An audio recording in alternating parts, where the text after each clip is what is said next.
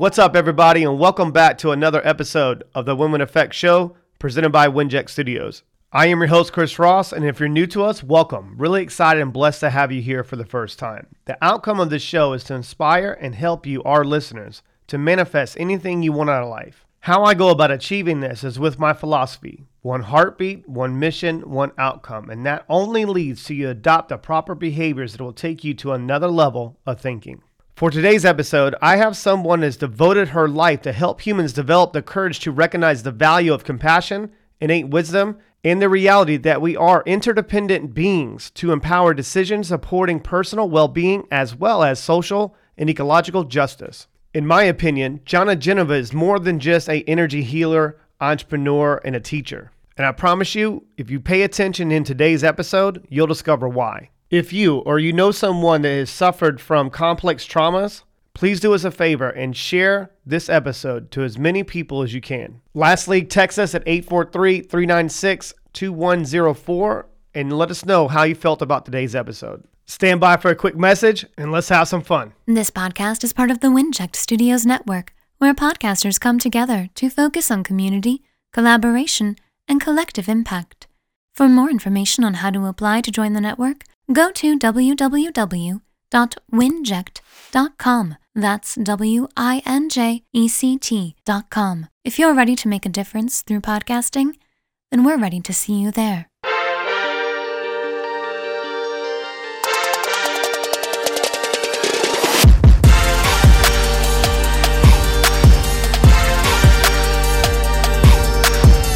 What is up, everybody? As you can tell, I have a beautiful soul on the other end of this, and it's going to blow it up and take it up a couple notches and share um, wisdom on energy healing and all the things that she's done. Welcome to the show. How you doing? I'm doing great. Thanks for having me, Chris. Always. I, I have to. I had to have you on. So I know that we've had older conversations, but you know, doing something for the listeners and I just you have an amazing story. And if anybody can just hear you know the how passionate you are about what you do and it it shows you know and a lot of people they say oh you got to be passionate about what you do. Of course you do but you but how well can you deliver that out into the marketplace and the people that you're trying to serve? And you don't really have to say much and much copy about you. They feel that from you and i think that's powerful. How often do you see that in, in especially in your type of industry is it is it hard to kind of find someone that's really in tune with their true essence of them as an individual and you feel their energy? Mm, that's an interesting question. So um, that's been in a way a, a challenge for me mm-hmm. in my business life. Yet it's also the thing that draws people to me. So right. the lineage that I've studied and that I teach meditation through um, the way that we do the practices is not like a certification program. It's over time we begin to embody the practices and we mm-hmm. don't talk about it. Like even in the the circles like the the inner sangha people don't talk much about their experience in meditation.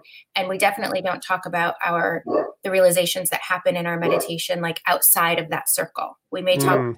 directly with our lama but it's not discussed outside of the circle. So in this world where people are um, spending a lot of effort listing their accomplishments as a way of convincing someone that they would be good to work with that just like isn't done. Um, yes. that's I, why I was that's why I was curious. That's why I was curious. Yeah.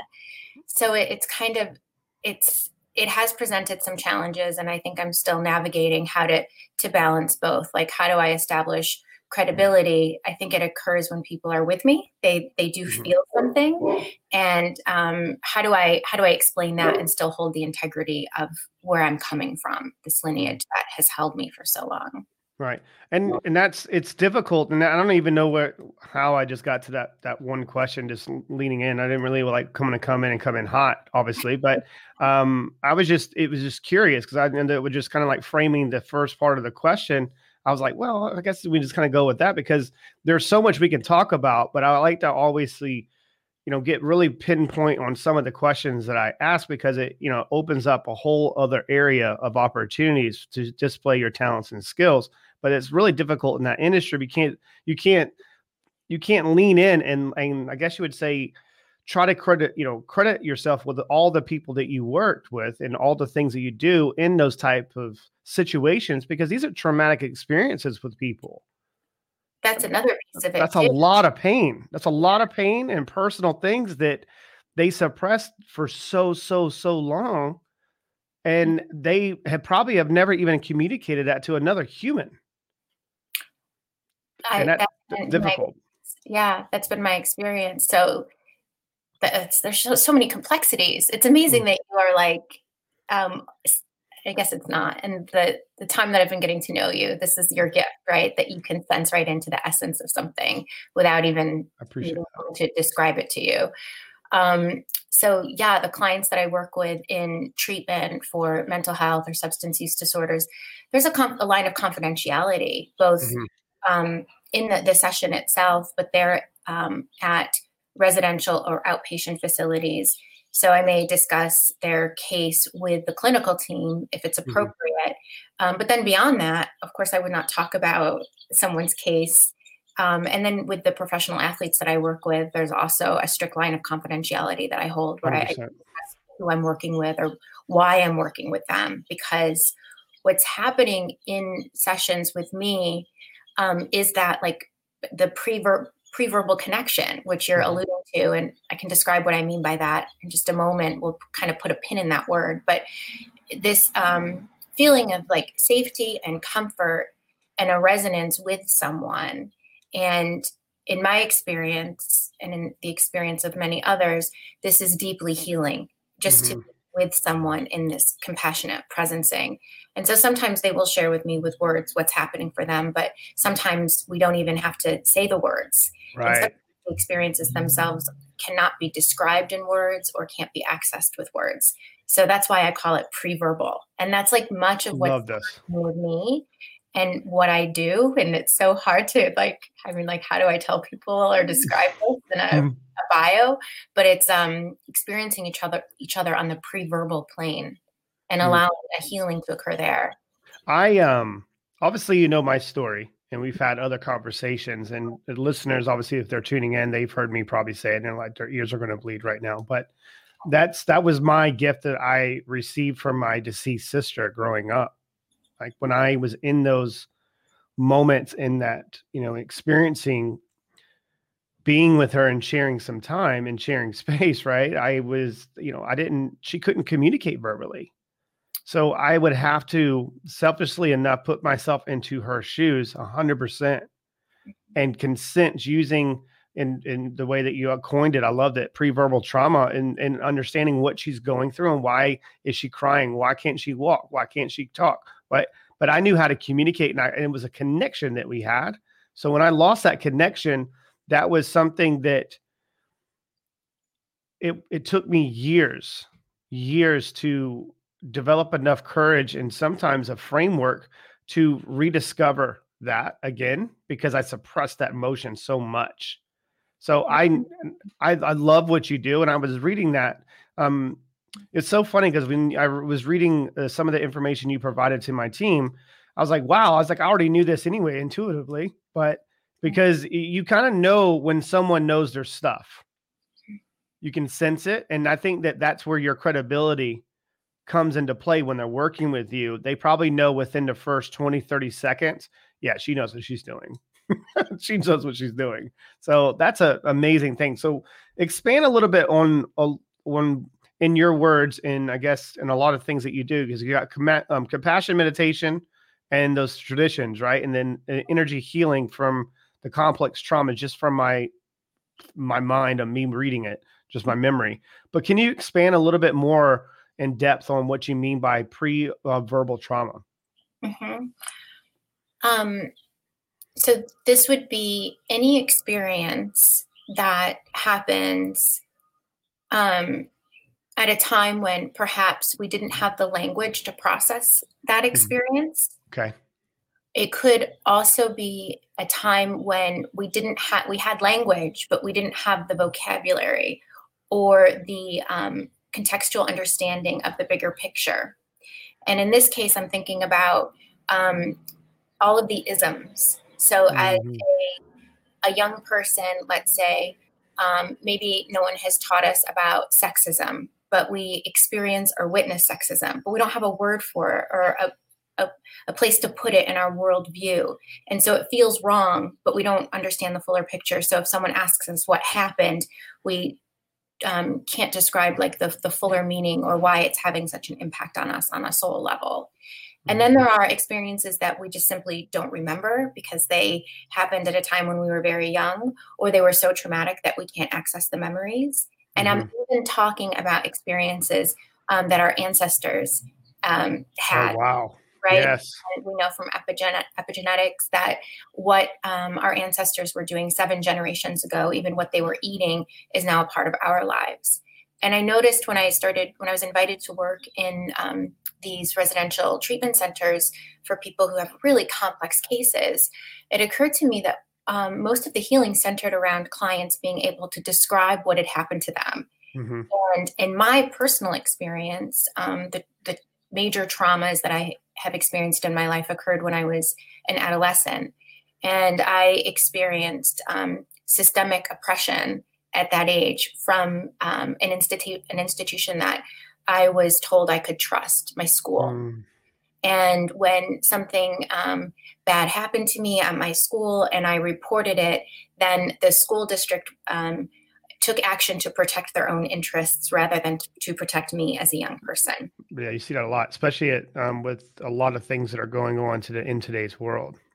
Absolutely, right? So this happens um, with racism, with ableism, with, you know, just any ism. This mm-hmm. is happening. And when I was um, at that age, and my family was trying to help me to heal from these experiences, I didn't know the word systemic oppression. I knew I felt like I was not safe. I felt like there was this conflict where I was supposed to be able to trust. Mm-hmm. Powers that be were telling me I could trust. I had an inner sense that that wasn't yeah something's not right. It's not right. matching up. Yeah. And i was being like invited into the, like the lion's den essentially and told that i had to do this in order to heal or to do what was just and like all of those complexities on top of the original trauma itself. Mm-hmm. so um like you as a young person i developed this like capacity or ability to have this unspoken communication um, in my family of origin.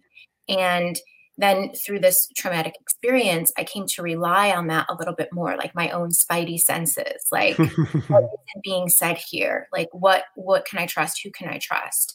And um, when I went to work in treatment, I saw that the therapists were asking these young adults like to describe what had happened to them and i could feel in their presence that what had happened was so much more complex than anything that they could describe wow not aware of like the grown-up issues at play that we understand with our grown-up eyes with our adult mm. eyes some of us some of us as adults we we still don't know we still don't have the language to describe what's happening and part of this is because these systems of oppression are designed to thrive mm-hmm. and so they they don't want us to know their inner workings like the systems themselves the suppressive nature of these systems and so when we are victims in those situations it's um, we're already dealing with the overwhelm of the, the trauma of being mistreated. And then on top of that, we're being asked to navigate a system that's designed to not be understood, to not. Yeah. Um, you mentioned the victim and and I have my own beliefs on certain situations, and I believe all of us are victims to a lot of things, especially in our adolescence. Mm-hmm. And then you have, you make a choice or decision as an adult to be a victor, mm-hmm. you know, of that you being a victim in that type of situation and being taken advantage of and whatever that that might be for people and mm-hmm. i think that the only people that have experienced really traumatic like really traumatic um, times in our life and situations mm-hmm. and the ones that have, have, been alone in our own thoughts to start to rechannel and, and navigate through all those you know really uncomfortable feelings and you can't really communicate sometimes how you feel. Mm-hmm. You it's it's almost impossible. Yeah. And you're like, I don't know what I feel. I hear that a lot with people, mm-hmm. and how I'm able to penetrate and get to the root and cause is because I've been there before. Mm-hmm. And they don't need to tell me, but I know the feeling and yeah. I now I now know what to do with them. And I'm I'm sensing that that's one of your gifts and how you're able to do it on that type of capacity. Would you say that would be true? Yeah, it's just, it, it it feels very similar to what's occurring for me in those moments. So, like you said, within like the first thirty seconds, um, or less, the people I'm working with are, and I think especially, I mean, who everyone has experienced trauma, varying degrees of trauma, yes. right? Um, and that's just the reality of our world and being human. But for those who are in a, a process or a place where they are exploring healing and they're de- determining who's safe to work with or who might be able to help me, who can I be vulnerable with and share this with, then they recognize instantly. It's like a an energetic tone if someone is safe or not. Are they in alignment? Can I trust them? And when I was younger and I would get like downloads about my classmates, about their vulnerabilities, for example, mm-hmm. you know, kind of having a sense, you know, at a very young age that like this particular student, when they go home, they're hungry um, at home. And I had no like reason to think that about them. And then I would find out as I got a little bit older that that was the case for them. Wow. And not to have those downloads because I thought I didn't, they didn't consent to me knowing this. And I might not be right. But now, as I've gotten older, I think on some level there is a consent. There's that recognition that you're talking about. Like, I feel safe enough here. And something about that lets someone like you or I, who are in the position of, um, like kind of knowing or receiving that information, it's like a mm-hmm. lock and key. It opens it up for it that does. to be shared and to be felt or experienced in a tr- hopefully in a trustworthy way. Yeah. It's so powerful what we're you know what we're talking about right now because a lot of people that I know that I know for sure, um, even some of the ones and I'm not, not going to name drop because it's just for the confidentiality. Yeah. They have shared with me horrible experiences mm. that they have almost forgotten. Okay. And I would be working with them and I would pick up on it and make a sense. And I would send a message. I'm like, hey, I know that we were in that board meeting, and I know that you know you mentioned some things and certain triggers, and you made a comment and you reacted, and you that's un, unlike you. And I, if you don't need it, I'm not going to charge you all this. We're a member of a team. We're you know board members. So if you want my help, I can help you. And then we got on the phone, and he was open to it. We got on the phone, and then we started going through the process, and I started getting through the layers, and I opened it's like you talked about that lock and key well i had the key to that lock to open it up but he was never he would never expose that lock because he couldn't find it himself. And i was in so that i gave a sense and i didn't have to tell them i got you. But it, he felt that energy from me because i was literally in his space and in that moment with him like i was there. Yeah. And i was able to pick that lock and because and he was and i was like listen and i always tell this to people and when i'm and i really feel like i'm in that moment in that zone and into the nucleus of the root and cause and the experience mm-hmm. it's like playing a movie back again. We're going to watch this again and i'm going to watch this with my mindset and let you know what i see. You know what i mean? So mm-hmm. and i let people know right right from the beginning listen this is going to hurt. This is going to suck. But I will let you know that I'm here, I'm equipped, I'm talented, and I got your back. At, no matter what's going to happen from here, I'm not going to judge you. I'm not going to say anything. This is between us, but I'm going to be here. I have the tools, I have the skill set to be able to realign this for you to do anything in life. You're going to be feel better about this experience. You won't have this trigger, this uh, dysfunctional routine that he was having. So we picked that lock and bam, it was like that one millimeter move. And he was able to have better relationships, you know, better. Um, he wasn't masking because everyone, I think it's the Japanese say that he had three masks the mask that you everyone sees, that one mask that you have when, when you're alone in your own thoughts or whatever that might be. And then the, the other mask when when no one's watching you that you're trying to suppress, or you're trying to not, not show. And that's that's really powerful, but I sometimes think that a lot of people like lead different lives and different ma- and put different masks on for certain things. How much do you pick up on that right from the beginning when you're working with someone? Hmm.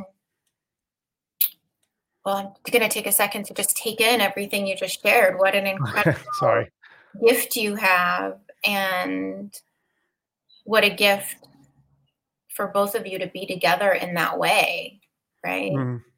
You you got you have a life you have a lifelong friend that way.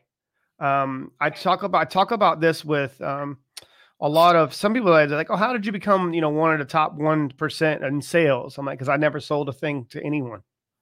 I presented them a solution, yeah. but I've never sold anything. I don't sell like I would never sell like the normal. I I can't tell you how many sales books that I would get through the third chapter and be like, this is awful. Mm-hmm.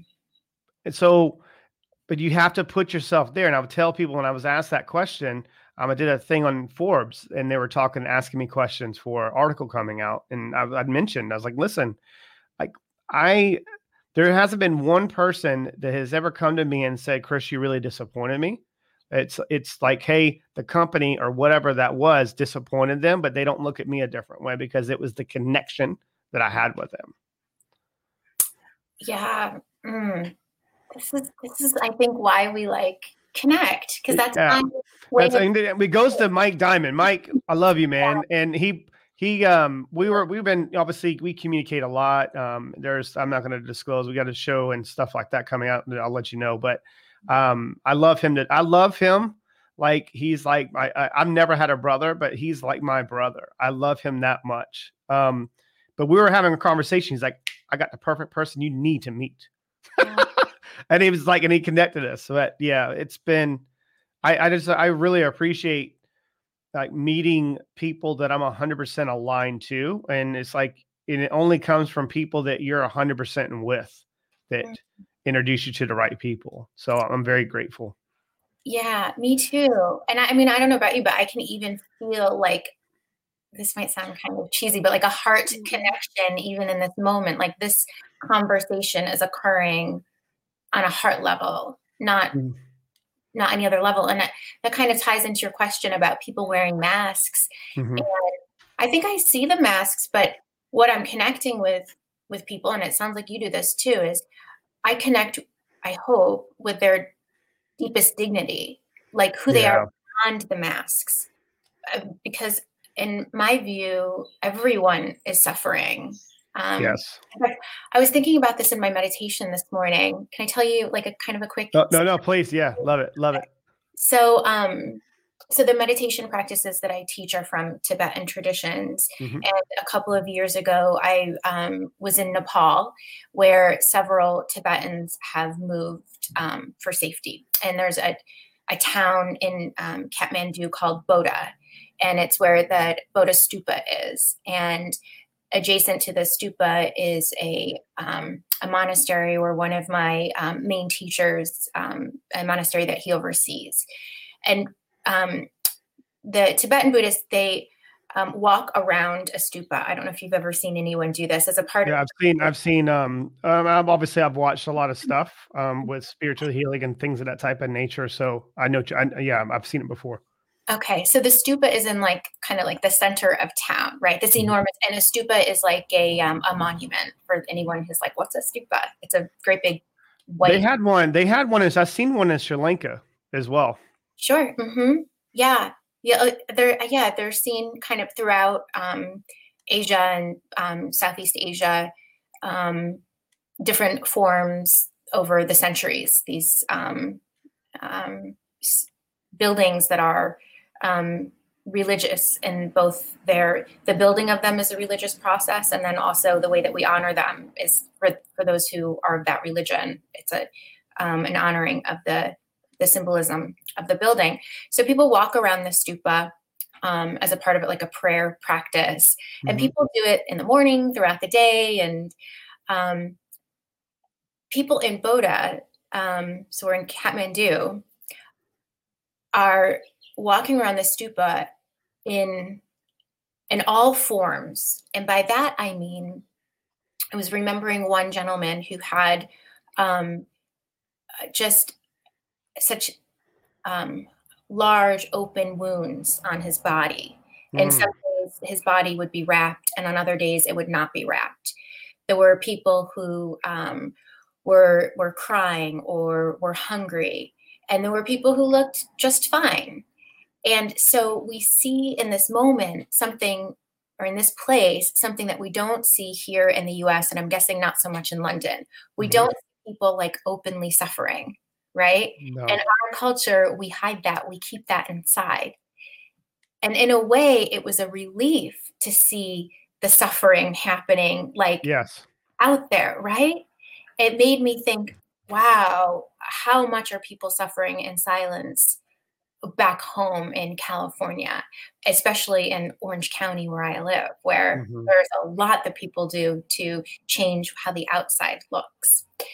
And so w- within the, the Buddhist practice that I've been doing for, for 25 years, we we explore the textures, the the suffering um, in our lives, and we just kind of accept that everybody has suffering, and that um, we say nirvana and samsara are happening at the same time. There's a, a non-duality, and so one isn't better than the other. It's just the like the current condition in a way, as uh, one isn't better, better than the other. I mean, the experiences that we're having are just um, a result of our karma, and we work through this and there is a, a, kind of safety through every experience. I love this. I love this conversation.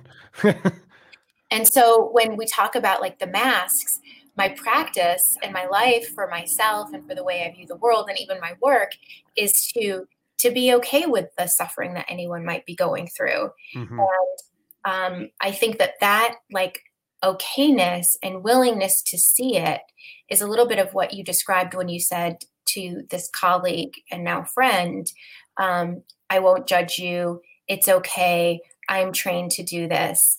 We can cultivate the kind of courage and the capacity to be with not only our own suffering, but the suffering of others.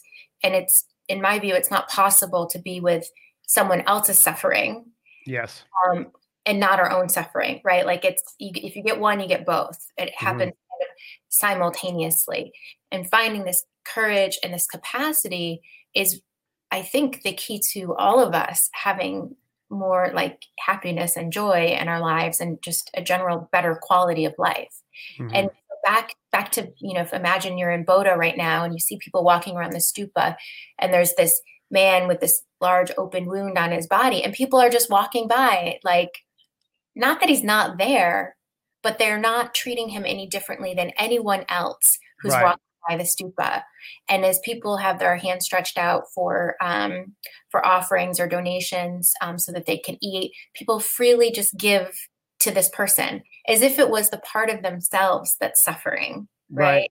Right. right. It's, it's, recognizing recognizing um, energy and just recognizing that energy for what it is and don't see the outer layer of the energy. Like I was I was talking to someone about this before. I was like, I'm just energy in the flesh. I'm I'm I'm in the flesh. You see me. I'm in the flat. I'm real, yeah. but I'm just a mixture of energy.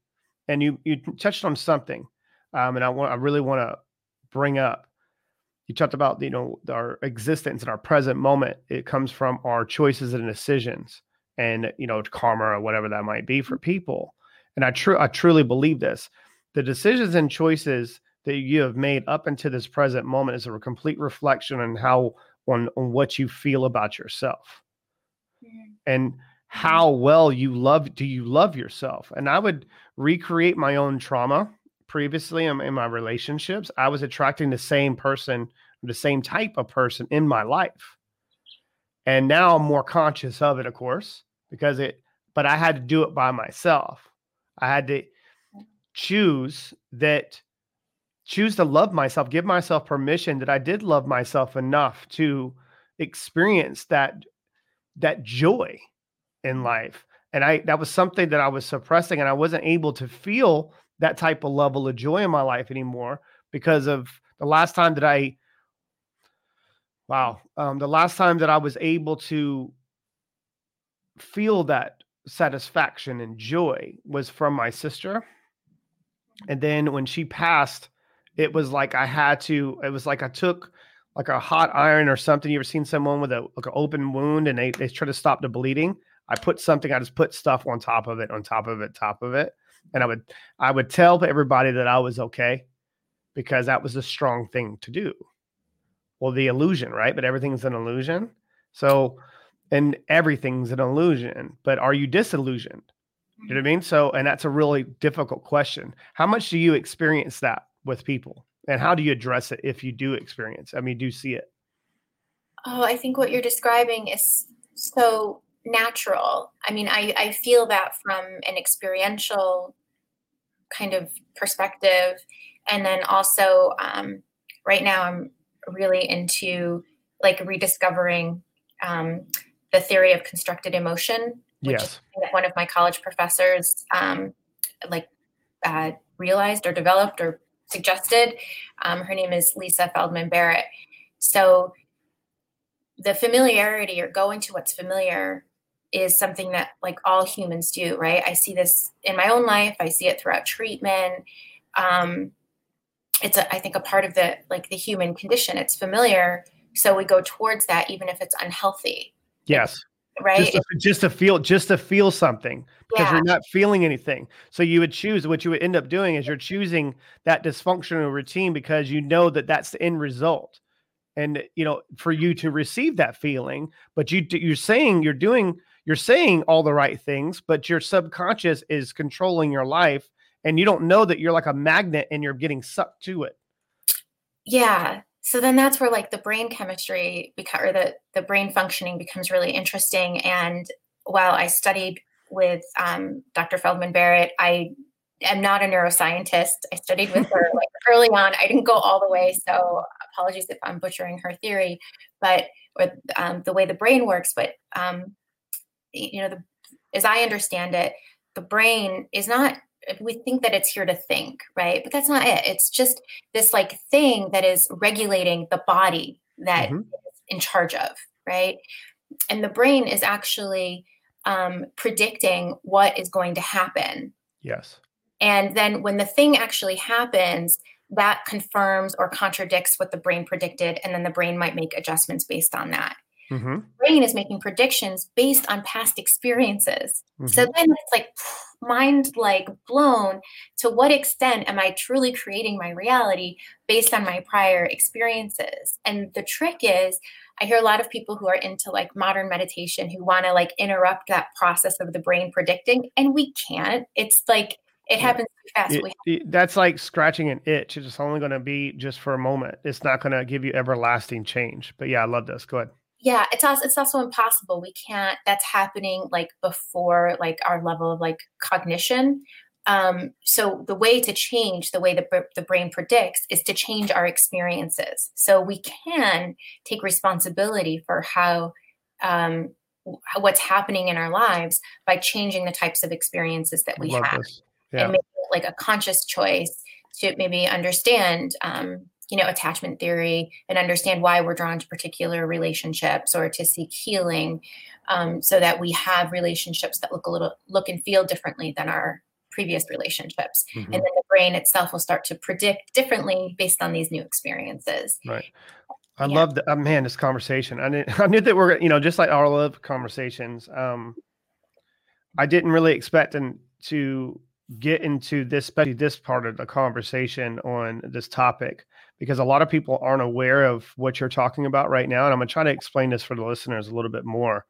When you're recreating your own trauma, recreating your own experiences, the best thing, sometimes the best thing for you to do is not to be alone in your own thoughts with it, is to change your environment completely. And if you can't change your environment, change the people and the things inside that environment.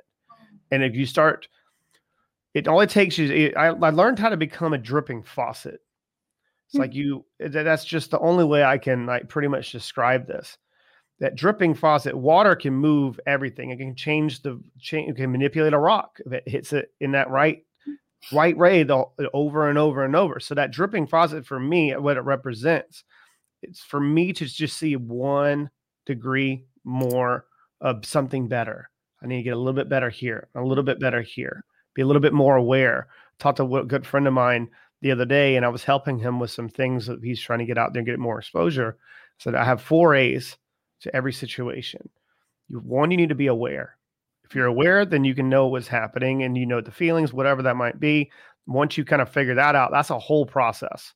The next one is you have to accept where you currently are at the moment and where why and what's led you to this moment Like you can you can manifest your future. You can create that, but you need to fix this now and stop the bleeding and change the trajectory and changing the experiences and the people or whatever that might be. The next one, once you kind of get to once you have that, your your intuitive side, you're tapping into your intuitive self. Mm-hmm. And that calm voice will lead you to where you got to go. It's like a beacon light. Mm-hmm. That's the next piece is you're starting to hold your you're starting to take action to stop the bleeding and start making a different movement and a different creating different experiences pe- meeting people like yourself like i don't i expect to meet people like you because i put in the work. Do you know what i mean? Like uh, it's just it's all i've created that created these experiences and i understand this and the next one you got to hold yourself accountable and create those boundaries where you're protecting your true essence of you. Not what you're not what you're trying to do in life. And people say, well, how do you become like uber successful in life? The same thing and how to be how to be completely and happy with your life and be like I'm happy with the cards I was dealt. I I didn't know that I was going to be dealt these cards, but I know how to play my hand. I will tell you that. And I mm. don't have to cheat. you know what I mean? So yeah.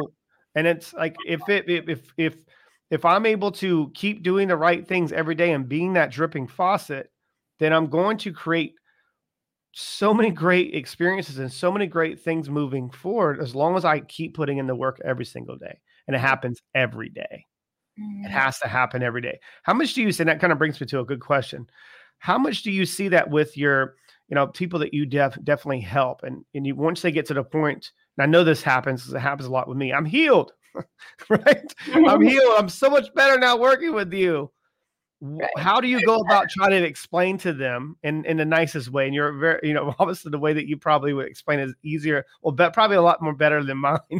but how much do you, what do you, I mean, what's your, how do you go about trying to explain to them this is a, this is a process that never stops? Hmm. Well, the good, this is, I think, maybe why um, I ended up working in treatment um, because within that setting, the client has already been told that. Like they've are currently in the, the treatment world, um, that's kind of the understanding that healing is a lifelong process. Mm-hmm. So I find that environment uh, like palatable because I don't have to like convince people, right? But clients who reach out to me like because they've heard about my work or something who want to do like one session, oh, that way that makes me feel. Band-aid. I, I want a band-aid. it, makes me feel, it makes me feel like a parlor trick.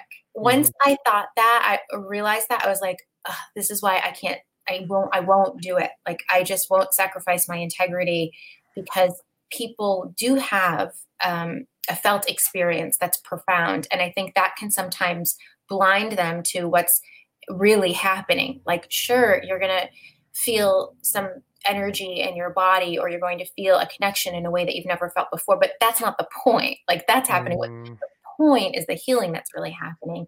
And as you said that takes a while. So um, i don't see clients who have that goal or that or that um, uh, i don't know that that like worldview where they just want to have like an experience and just like go to one healing session or something. Um, and it, it, it's difficult because you know we live in a world where like the customer is always right. Yeah well no that's the world that that's the world that's manifested up into this from from previously people and and businesses trying to make money. You know what i mean? Yeah, that's yeah. that's where that's that's where that saying comes from is that they don't want to lose business and lose money. It's all about coin. Right. right. But for me i'm i am in service of people like that, that, that's what i'm that's why we're able to do what we do yeah yeah it's like we we we're, we're changing the narrative on whatever what everybody's ever taught people. They don't teach. They should teach this stuff in school. Amen. I have so many ideas. Like we should have a course on like you know energy awareness, understanding. Hundred percent. Uh, that bam. That's how it happens. From we should have a course on like how to appropriately break up with someone mm-hmm. right like I, I, wish i'd have learned that one a long time you know what i mean um yeah. would be if we didn't have like that trauma from early relationships anyway but the so it's difficult um i do i think probably make a lot of people mad but i refuse to not be in service of a client so then there are meditation programs out there where like you do a weekend and you've learned the meditation practice and that's mm-hmm. like legitimate within that um, within that discipline. But the um, lineage that I follow, it's uh, the Tibetan Buddhist practices, Vajrayana. We have a relationship with our root teacher that lasts maybe a lifetime, many mm-hmm. lifetimes. Like I recognized my root teacher before I knew what a root teacher was. I right. from previous lives, probably. So I do have to spend a lot of time explaining to people like I can't do like a weekend workshop with you to teach you to meditate. We would be we're enter what I do is we enter into a relationship, a lifelong relationship. Mm-hmm. Are we mm-hmm. each other every week for the rest of your life? No, but the energy of our connection will continue. I think for many lifetimes. Mm-hmm.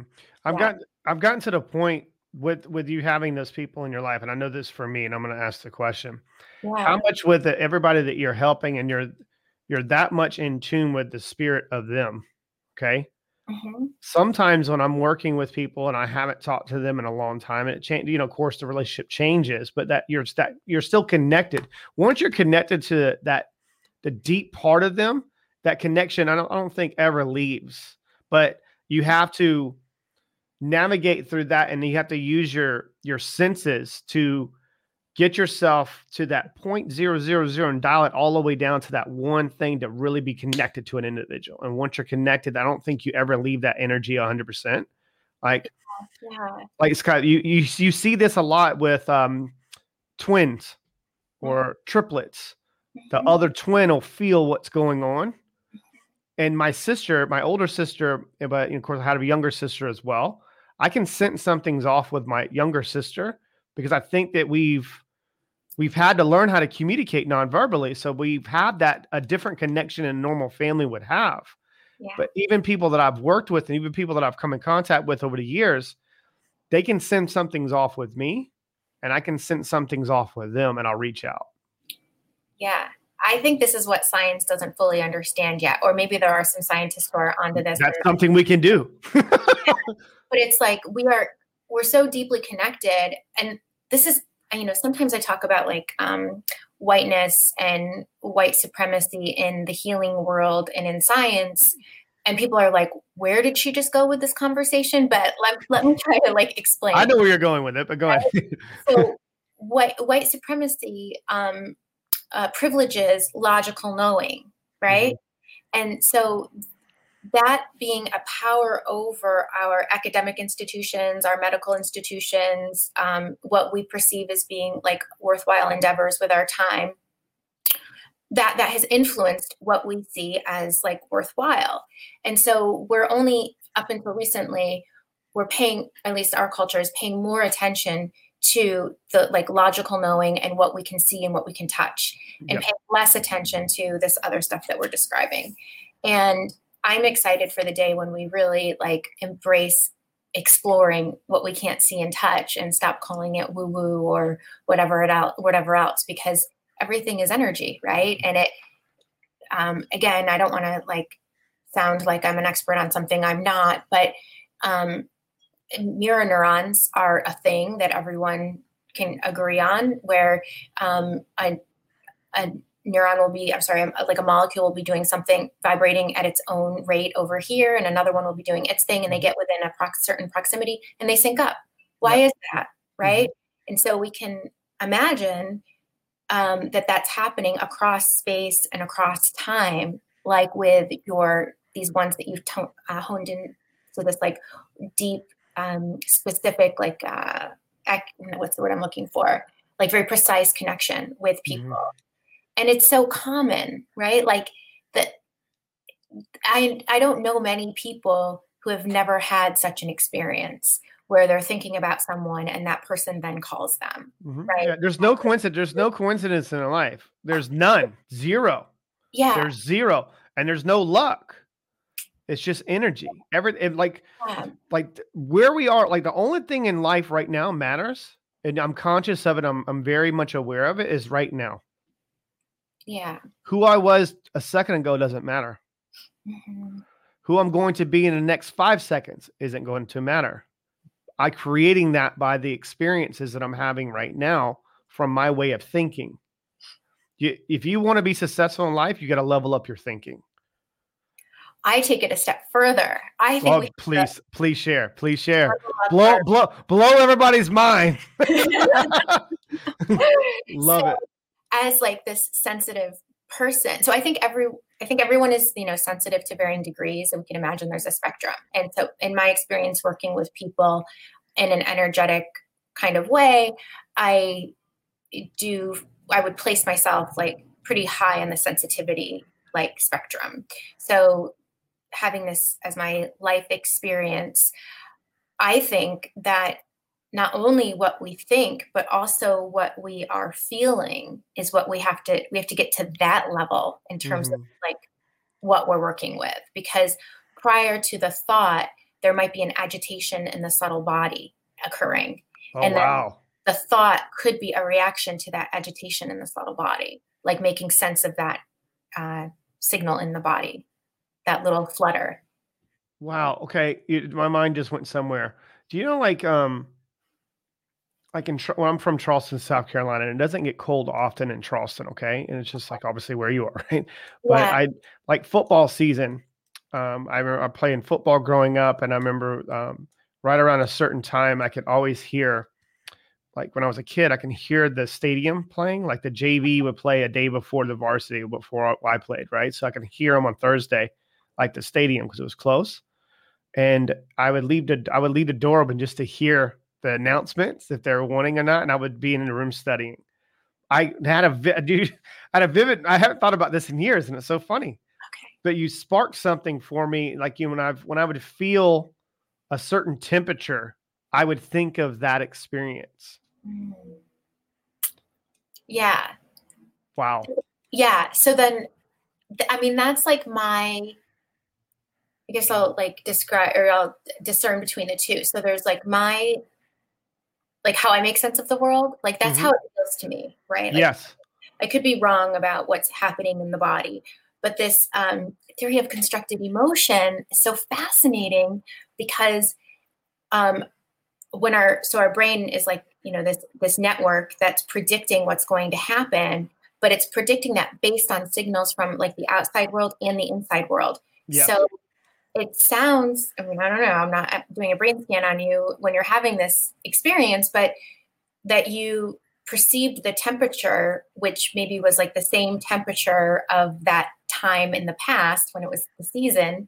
And then there you go. You're having like the emotion associated with it with that experience. Yeah, it's like is the neurons you talk about those molecules in the neurons it fired and wired at that at that and it, that's what that that's what the image like right now like people that I, I try to talk about you know painting what your life looks like from your perspective is like getting a blank canvas and start drawing it out and mapping it out i just need to know the outer layers and i can i can put the color there i can change it mm-hmm. i can i can frame it for everybody to really visit like they see it so clearly mm-hmm. but they're doing it from my voice and I don't do it in video. I do it in audio mm-hmm. because I I want it really helps me have more of an impactful conversation and I get really zoned in.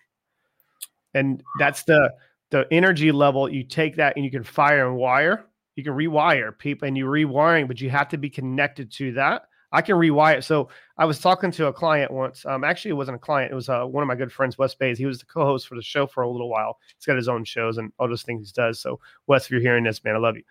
He, I was talking to him about some things. I was like, what I truly do for people is I would get on a phone or get in person, whatever the situation, and I would ask questions. I would make them feel comfortable, and slowly, slowly into the conversation, I'm able to reach in. I'll, I'm able to reach into their mind and take their brain out. And I take mine and put it into their brain and in their head. And as I'm talking now, now I'm rewiring as I'm going through this process with them and talking. I know this sounds crazy, but communicating, okay, yeah, communi- communicating, communicating with them, and and mm-hmm. showing them with a with a different way of thinking that everything works and they can accomplish whatever that might be and and removing all that blockage yeah. and as so so walk me through how do you feel with this oh i thought this hurt or this this happened or i thought this happened i thought this that's the problem you're thinking and i'm rewiring everything And once I get them to the point where they feel that they can manifest anything they want or whatever that might be for people, whatever situation, insert attitude, insert whatever. I take my brain back out. Now I take their newly rewired brain and put it back in their head and, and I hit play and I hit start and hit on. They go, oh, I can do anything. I'm like, I know. All right, see you later. Bye. And I hang up. Move, move on. so that's how I that's how I used to feel what yeah. I did for a living before I learned the actual terms and everything. yeah. Mm. Wow. That's like that's amazing. It's really uh, it's, it sounds crazy. I, I know that I, I used to feel like that was nuts until I learned the scientific terms and studying a little bit more of you know how your the chemicals even in your in your brain what sparks in certain situations and knowing how to jump ahead of those before the client or before the business, before certain things actually transpire. I can jump way ahead of it before it happens. So I'm predicting what they're going to do based upon my questioning skills and the information and the data that I was able to get from them and capture that mm-hmm. I would know what their their next behavior was going to go what was going to happen mm-hmm. like I've like even where in certain situations in my life I had to go back and, and re-experience certain things and looking at a different perspective and a different frame. You can see something and then I look for the motive. What was the what was the motive that spiraled this experience and in the next frame, next chain of reactions? Because this is a cause and effect world. That's the this only cause and effect. There's a cause, that happens and then and then the action you take will cause an effect so is it positive or negative and you can know, people tell you that you can take a negative thought and turn it into a positive thought no you could take a negative thought turn it into and put it into a positive place and a positive outlet to get a positive positive reaction and they don't understand because i can't control what i'm thinking mm. like what's your next thought i don't know and you're going to start thinking about it and you just be like sitting there dazed you know, sometimes you don't want to know what other people are thinking. I know that, and this is why, and this led me to my question. And I, and it's funny because I, I wrote this actually down. How much do you experience and feel their hurt and feeling their pain or feeling their story or feeling the situation? Can you tell them? Can sometimes I know that I can do it sometimes. Can you be so aligned that you they don't need to tell you what happened? You already know what happened. Yes. Yeah. I have a hard time explaining that to people. Can you expand on what that what that experience feels like for you in that type of way with you working with a client? Sure. Um I know I know it's a loaded question and I, no, I'm just morely curious. No, I want to I'm actually like I'm kind of glad you asked about this because I think that there are well, I hear of healers doing things that I feel are irresponsible and unethical. Yeah. Okay. And I um, did quite a bit of training with Laura Day, who is a well known intuitive and author. Um, and she um, was tested at a uh, a university or some some organization in Italy years ago for her accuracy with medical intuition, and she was 97% accurate, which is like, wow. Wow. But when she tells that story, her point in telling the story is there's 3% of the time that I'm not accurate. And mm. I don't know the difference. I love that. Right? So I hear, and I've even experienced, you know, people hear what I do for a living, and then all of a sudden they just give me like this psychic reading about myself. And not only is that like inappropriate because no one knows if they're they're they're saying these things as if they're 100% right you know all of the time and then sometimes they do it in front of other people and the other people hearing this now have a bias based on what this person said because they're so confident with what they're saying. Wow. So, i love this. That's why i love that's why i love hearing people when i ask them questions they say it depends. That's what they say the first part. It depends. Because of that please go please explain. yeah. So i when I'm doing healings, I am not trying to figure out someone's story. I am not trying to fix something. I am trying to be with them in that courageous way that you described that you were with the board member, the fellow board mm-hmm. member. being with them through whatever it is they're going through and i'm letting the healing energy flow through me and the healing energy is doing its work and i am a compassionate presence hopefully not having any reactions to what i'm sensing and hopefully not having any reactions to my reactions to what i'm sensing right like right 100% yeah work is that's what i'm saying you have to you have to be aligned to be able to get to, to do that ethically but love this yeah so just last week for example um I was doing a healing with a client. It was my first time meeting her. It was in a group setting at an outpatient facility. And um, this woman, probably in her, somewhere in her late 20s, early 30s, um, hovering my hands over her body. And I got to her like pelvic area and I saw a right, a, a red light, like a dot. And I felt like, wow, the intensity of the pain right here and I felt like the pain was like right like in her like in her genitals and had to do with her reproductive system but mm. it was mm. like right there at the center of her pelvis and i so i thought okay there's i don't know what that means i'm not going to make a story around this I, that's what i felt and then um, clients were sharing what they experienced after. And this particular client said um, that she or she shared that her um, three month old daughter passed away recently. And there was this pain. Oh my gosh. pain. So sometimes it's it comes through like that like wow i was like right on target with like kind of like where the the pain originated. And it even felt like um like i was thinking of like ancestral kind of like something to do with like her uh, like family lineage, you know. That's so crazy. Isn't that crazy? Other times, like I know people are pregnant before they know they're pregnant, but I don't say anything, and then they say, "Oh, I got pregnant." I'm like, "Oh yeah, I knew."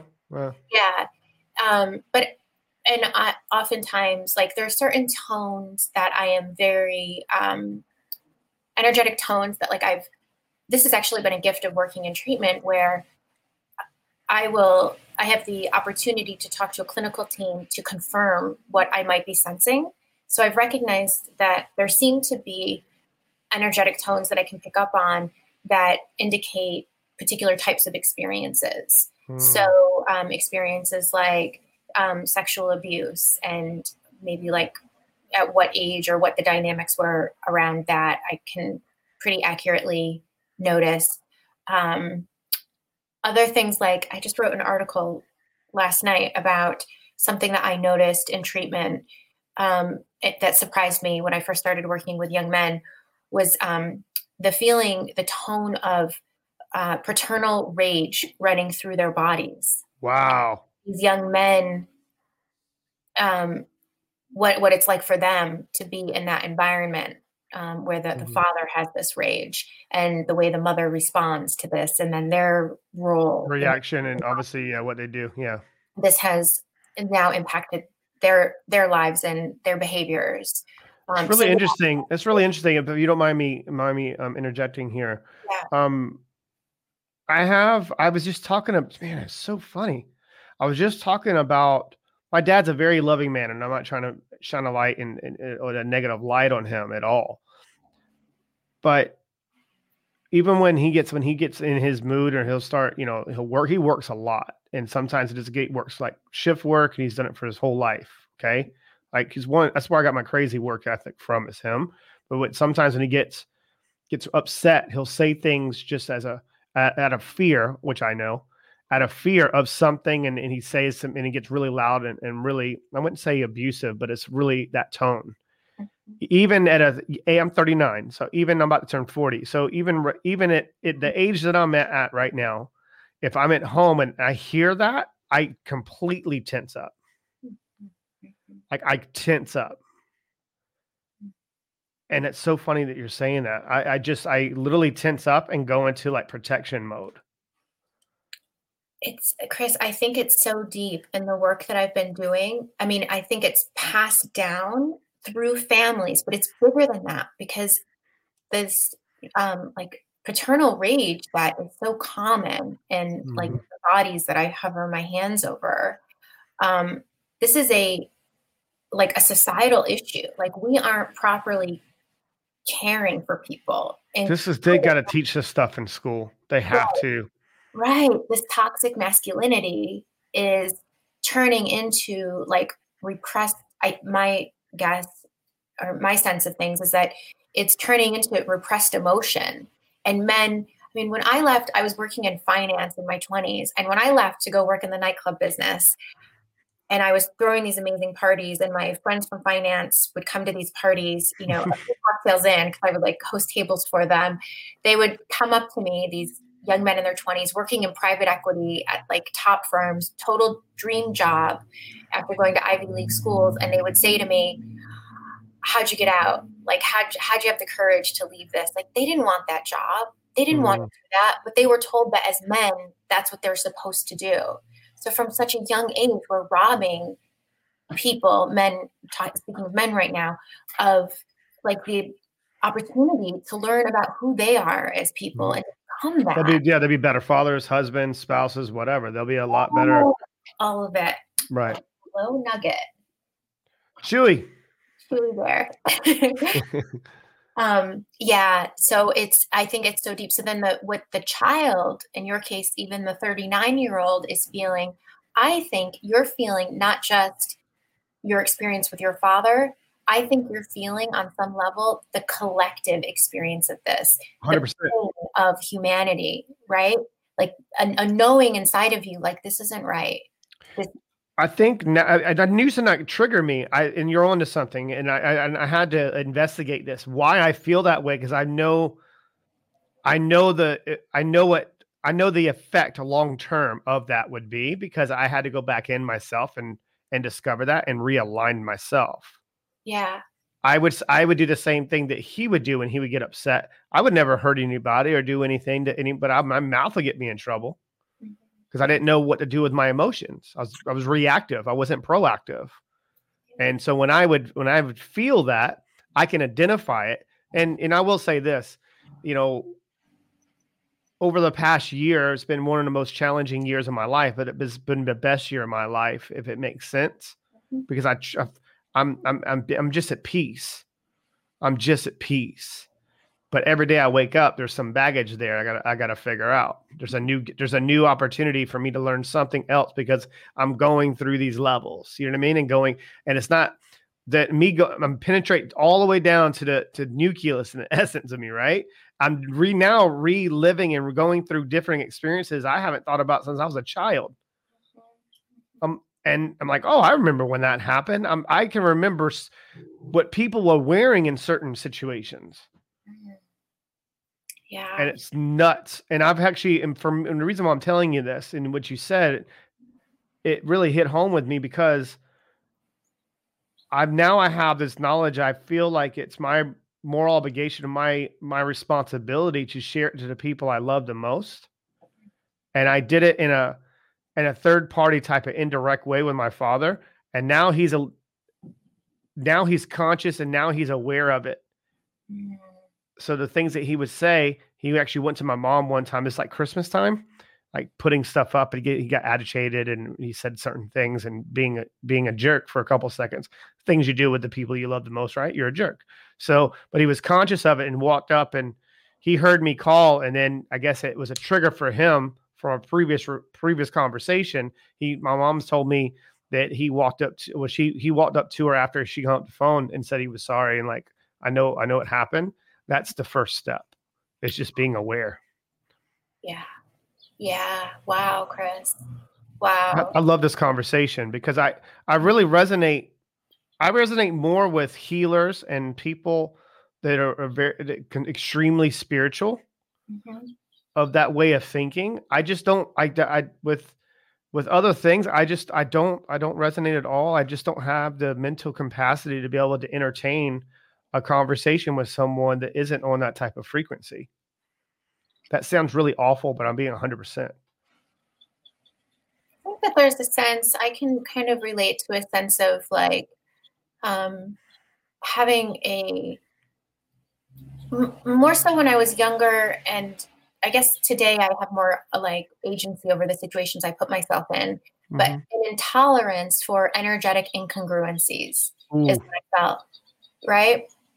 and so yeah so now as an adult i kind of get to choose who i surround myself with or how much conversation i have to engage with um, someone who is not energetically congruent um, and for me people who are are spiritual aren't always but um, or you know they don't even have to be spiritual just people who are energetically in alignment there's a oh, lot wow.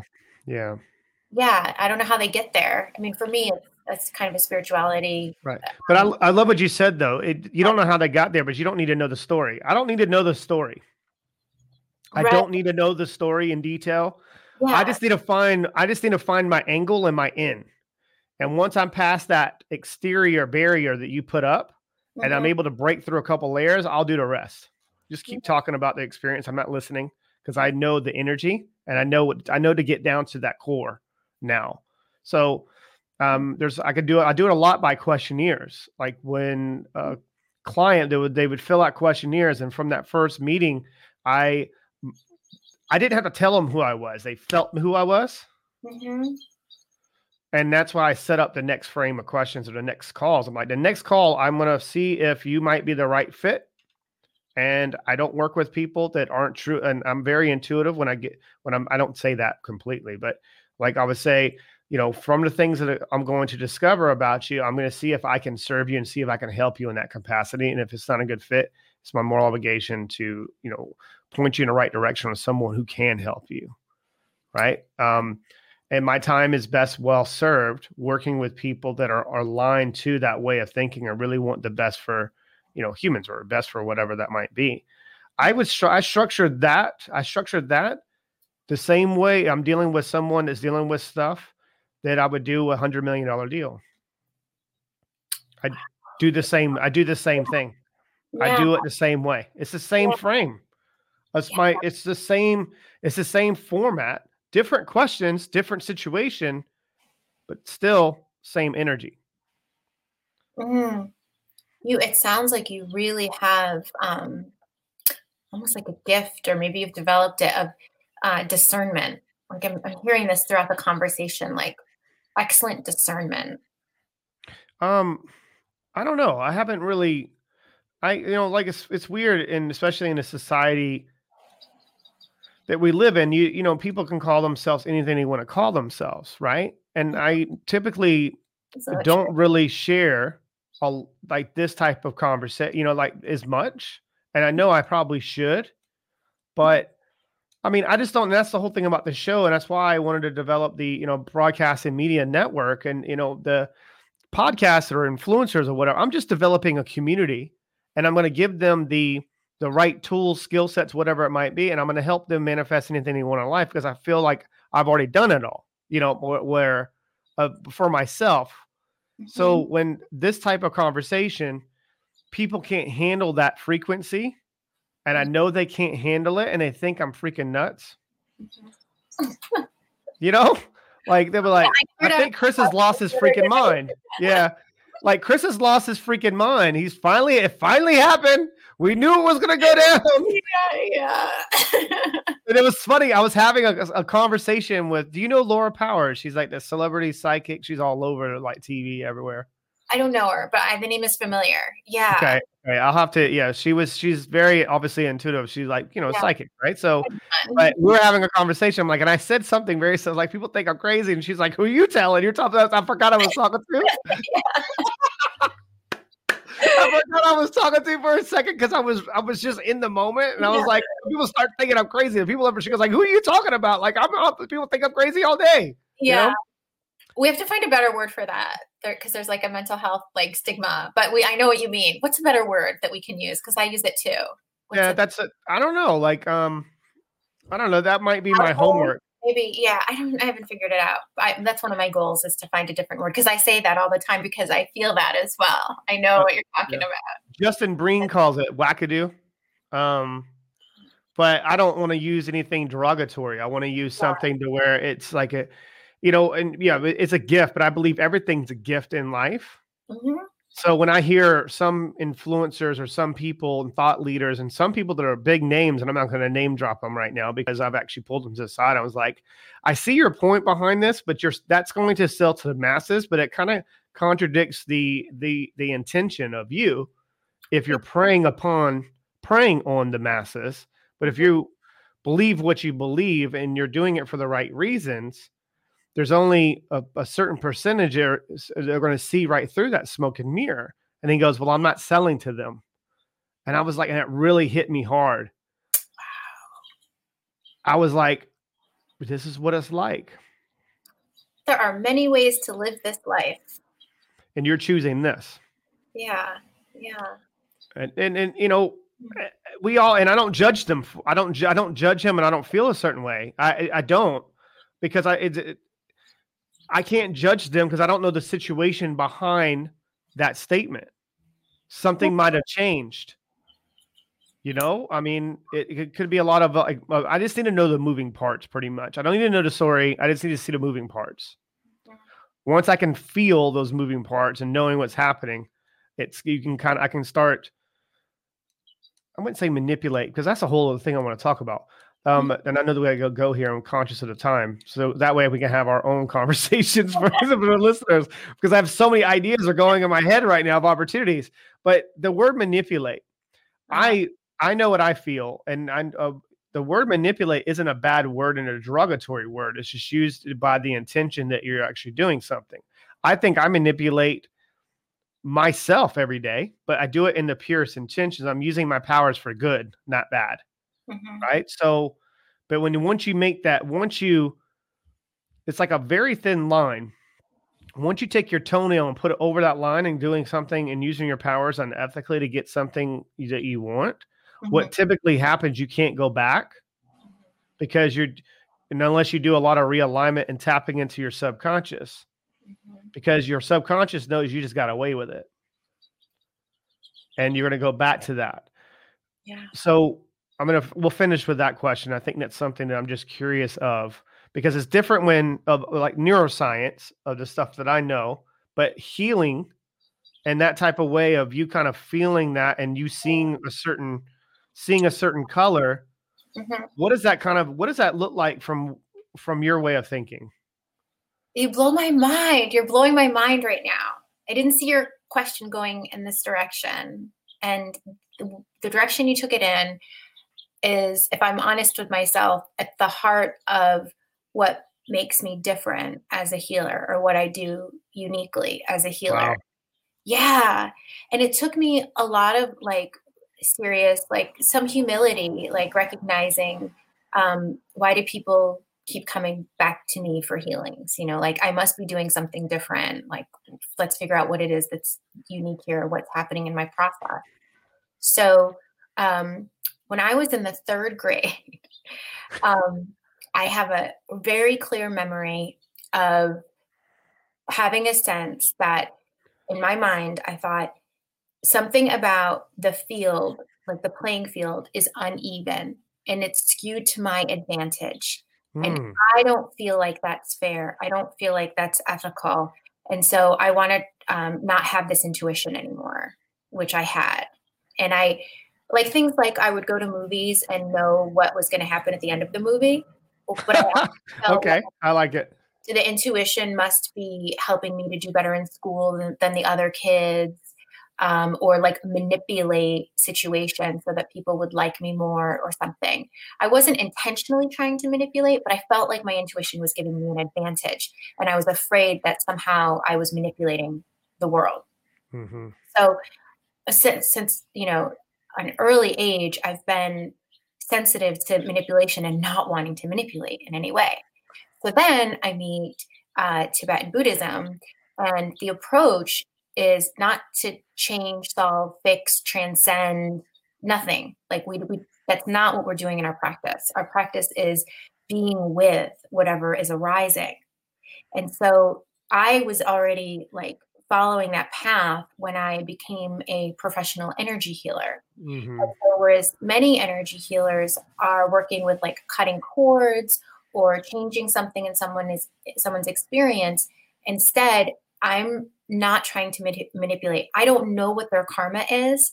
I don't want to heal them from this thing because maybe it's going to, they have to deal with this and it's going to come back in another lifetime. Yeah. Oh my gosh, this is so powerful. Go ahead, please. Right.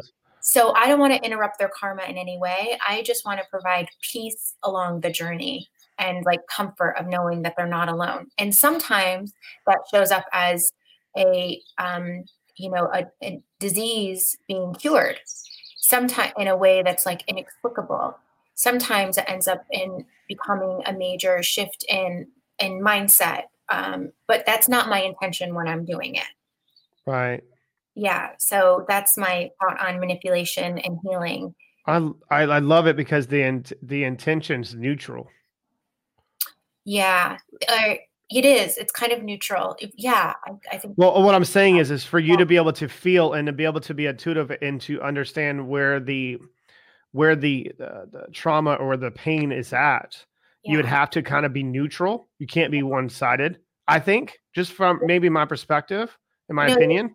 But yeah. it, but then once you're able to do that and and feel it for in your way of thinking, because uh, because you're energy healer, then you know what to go. Now you know what you need to do and now, yeah. now it goes back to that. Now it goes to the ethical side. You know what I mean? But you being neutral and just in that even playing field, and that's just it's so funny that you mentioned. I would love to see you at, thir- it, in the third grade.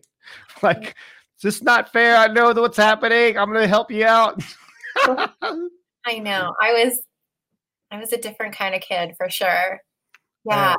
I was um my mom, you know, it's funny. I haven't told you about it. But mom, you know, like when parents say, like, oh my, my son's special, right? like when they get the wrong feeling. my mom would say that about like would say that because I was so empathetic. Like yep. I was yeah. rare for rare for a, a boy or um, you know, obviously man now, but a boy to be that intuitive. Yeah, I bet. And it come it came from my sister because I would it was the connection, and I think that's something. And I say this a lot that I, I that's my competitive advantage.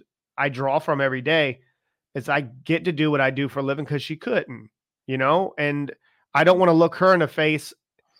And when our energies meet again on the other side, I don't want her to be disappointed with the life that I manifested and created after she gave me a gift, you know, and that's important for me. I say that a lot because that's my way of catching myself and putting myself in there. You know, I, I have certain affirmations that I write down and I put on like little things. Like I have, I'm not going to say my daughter's name was obviously a live thing, but it says, um, you know, she is depending on you. Don't give up. Right. And what that represents for me isn't don't give up on whatever I'm doing. Like I got a constant reminder that what am I doing it for? I'm not doing it for her. I'm doing it to be so she's able to create the life of her dreams on from what I have created. Do you know what I mean? Mm-hmm. Like mm-hmm. I've read so many books on like, like being a dad or you know like parenting and but it all comes back to just the energy and I think a lot of it is just they're selling other crap, you know, and I it just I see through the intention by behind some of these authors is just ridiculous.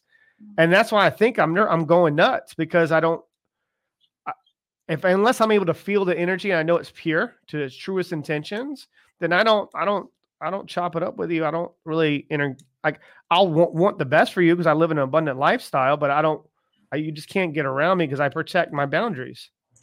Yeah. Yeah. Yeah. Oh gosh, we could I could I know you oh, yeah, right. So okay, yeah, say on that. Yeah.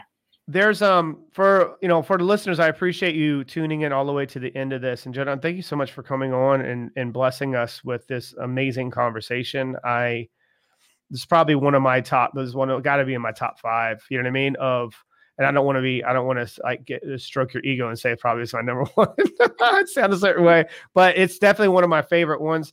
And that's another thing that I talk about with people. Is like I, but I haven't know. I haven't talked about with people but I feel it that I I change my way of thinking on what I do with my life and what brings me joy. I used to like like sports or something of that nature. What I really enjoy the most of right now is just having so deep and impactful conversations that it passes that it that it fast forwards time because everything else around me it just feels like it's slow that I'm so that much into a conversation. So that I'm extremely grateful for this experience. Thank you. Oh, same. Same. Thank you. I feel so fortunate to be here with you and um, to be getting to know you better and better each time we talk. Right. Yeah. yeah I look forward to the future. Ladies and gentlemen, make sure that she, uh, you check her out. We'll put it all in the show notes. But I guess the it's what podcasters say towards the end. I guess you would say. well, where can they? guess where? What's the best way that you would like our our listeners to reach out if they choose to do so? Sure, they can go to my website, jonagenova.com, or um, I would say the platform I'm most active on these days is probably Instagram, um, and just search for my name, Jona Genova. You'll find me.